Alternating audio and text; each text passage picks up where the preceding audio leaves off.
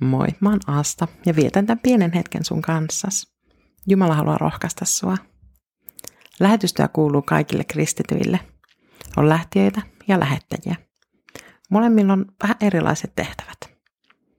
Toisaalta aika moni lähettäjä on myös lähetystyöntekijä, vaikkei minnekään varsinaisesti lähtiskään. Ja toisia voi olla lähettämässä, vaikka olisi itsekin lähtenyt.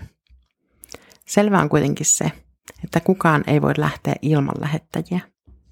Lähettäjän kolme R on tuiki tarpeellisia. Tämä kolmas koskee kyllä yhtä lailla kaikkia kristittyjä, nimittäin rohkaiseminen. Ensimmäinen Tessalonikalaiskirje, luku 5 ja 11.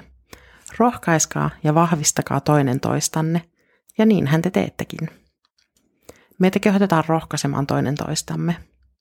Sillä voi olla tosi suuri merkitys, mitä toiset sulle sanoo. Oikein ajoitettu rohkaisun sana voi kantaa vuosikymmenien päähän. Mä muistan edelleen mun yhden esimiehen ohjeen. Virheitä saa tehdä. Mä olin nuori ja ottanut just vastaan vastuullisen kesätyön. Oli helppo aloittaa työ, kun mä olin saanut tollasen ohjeen. Virheitä ei tarvinnut pelätä. Ja Japanissa ollessa mä sain yhtenä iltana terveisiä mun lähettäjiltä. Mä sain puhelimeen ääniviestin, jossa mulle laulettiin tuttu laulu. Se oli täsmärohkaisu ja muistutus siitä, että mä en ole yksin. Se oli ilta, jolloin mun perhe Suomessa oli koolla perhejuhlien merkeissä. Ja poissaolo ja kotiikävä purkautui itkuna. Ja sen itkun keskelle mä sain rohkaisun sanoja mun lähettäjiltä.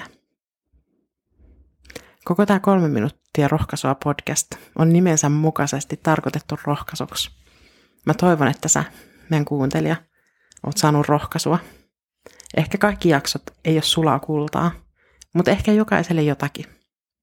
Jotakuta toista tai toisessa hetkessä voi toinen jakso puhutella ja rohkaista eri tavalla.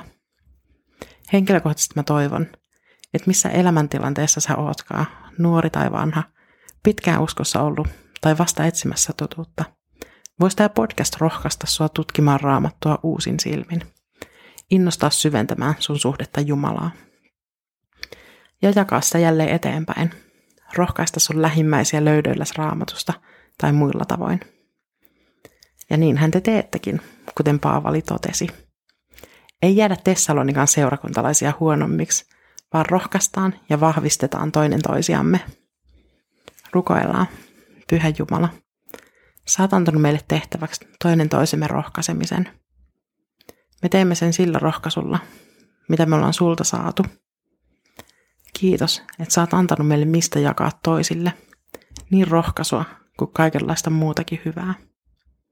Ennen kaikkea, sä oot jakanut meille yltäkylläisesti sun armoa. Aamen. Siunasta sun päivää. Ai niin, ne lähettäjän kolme R on rukous, raha ja rohkaiseminen.